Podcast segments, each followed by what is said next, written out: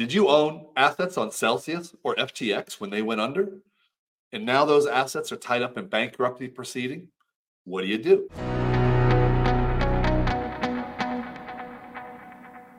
You may or may not in prior years have claimed some tax loss. I, you know, there's a lot of different ways of done that, but you may or may not have received that. Let's say you had $1,000 of assets on one of those exchanges and you claimed a loss of 50%. Now you get a payout from Celsius or FTX's bankruptcy proceedings. What do you do with that? It all depends on how much loss you claimed in prior years. Some people claimed 100% loss. So out of that $1,000, they claimed all of it lost in prior years. But now, all of a sudden, you get a payout, let's say $200 worth. What do you do? Well, under section mm-hmm. 111 of the tax code, you're going to have to report a recovery of tax credits. You basically have to report that as income. And in that scenario, that would have been a, a $200 of pure profit. What happens if you had never claimed a loss on Celsius, never claimed a loss on FTX? Basically, those were frozen. You couldn't claim the loss. You then get a $200 payout from uh, one of those. What do you do then? Well, in a sense, you have had a capital gains event. You're going to, on your tax return, you're going to say, I paid $1,000 to Celsius and I got $200 back. So that would look like an $800 loss. So what you're going to report for your, your payout from Celsius or FTX is going to depend on what you claimed in prior years. Ultimately, it's tax neutral, but it has to do with when you claimed it and whether it's going to be a, a gain or a loss for you. What happens if you have a coin that you can no longer sell? It's become effectively worthless. You can't find anywhere to sell it. Can you write that off as a loss? Well, the IRS came out with procedures last year to, uh, on this particular question, and the issue has to do with have you actually tried to sell it? Just because it looks worthless and it's fairly worthless doesn't mean it is worthless. I mean, we all know you know altcoins coming out there listed at 0.000001 cent you know and people are buying them. But just because it goes to 0.0000001 cent doesn't mean it's worthless all right? You actually in order to write it off as a loss you actually have to try to have sold it. You act if it's available for sale you really need to dispose of that now.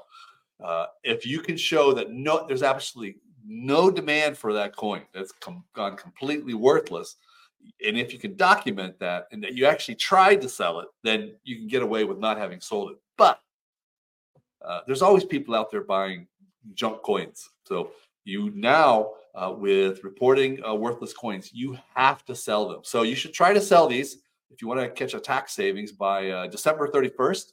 Try to unload those things. That's like easy uh, tax loss harvesting for this year coming forward.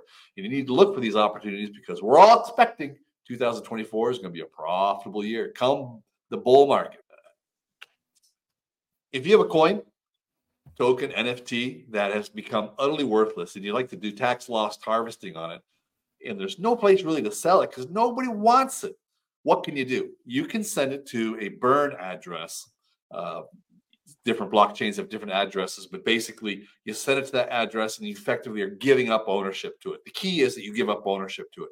At that point in time, what did you get for in, in receipt for it to that burn address? You got zero dollars. So your proceeds from that is zero dollars. You bought it for something, say a thousand dollars. Now you sold it for zero. You can now claim on your tax return a thousand dollar loss. This is something that you should think about as you come in towards the end of the tax year as a tax loss harvesting technique to capture some of these losers and and and get some silver lining out of them by claiming a tax loss this is complicated. You may need to get involved with a tax professional to make sure it's done right, uh, or you can call our offices at cryptotaxaudit.com. We can set up a consultation with you. Thank you very much for listening to today's show, and I hope you enjoy it. Please give us comments. We would love to respond to any questions you give us. You have tax questions that we can apply to. We will try to address it in future shows. Please hit like, subscribe, follow. Thank you. Have a great day. The Clinton Donnelly Show, where we explore how taxation and regulations of cryptocurrencies affect your daily life as an investor. Clinton has a law degree in international financial regulation. He is an enrolled agent and certified as a cryptocurrency anti financial crime specialist. He has clients in 71 countries He is one of the top experts in crypto taxation in the US. This show is sponsored by CryptoTaxAudit.com, the income tax experts for US crypto investors. Are you frustrated with using online crypto tax services to calculate capital gains?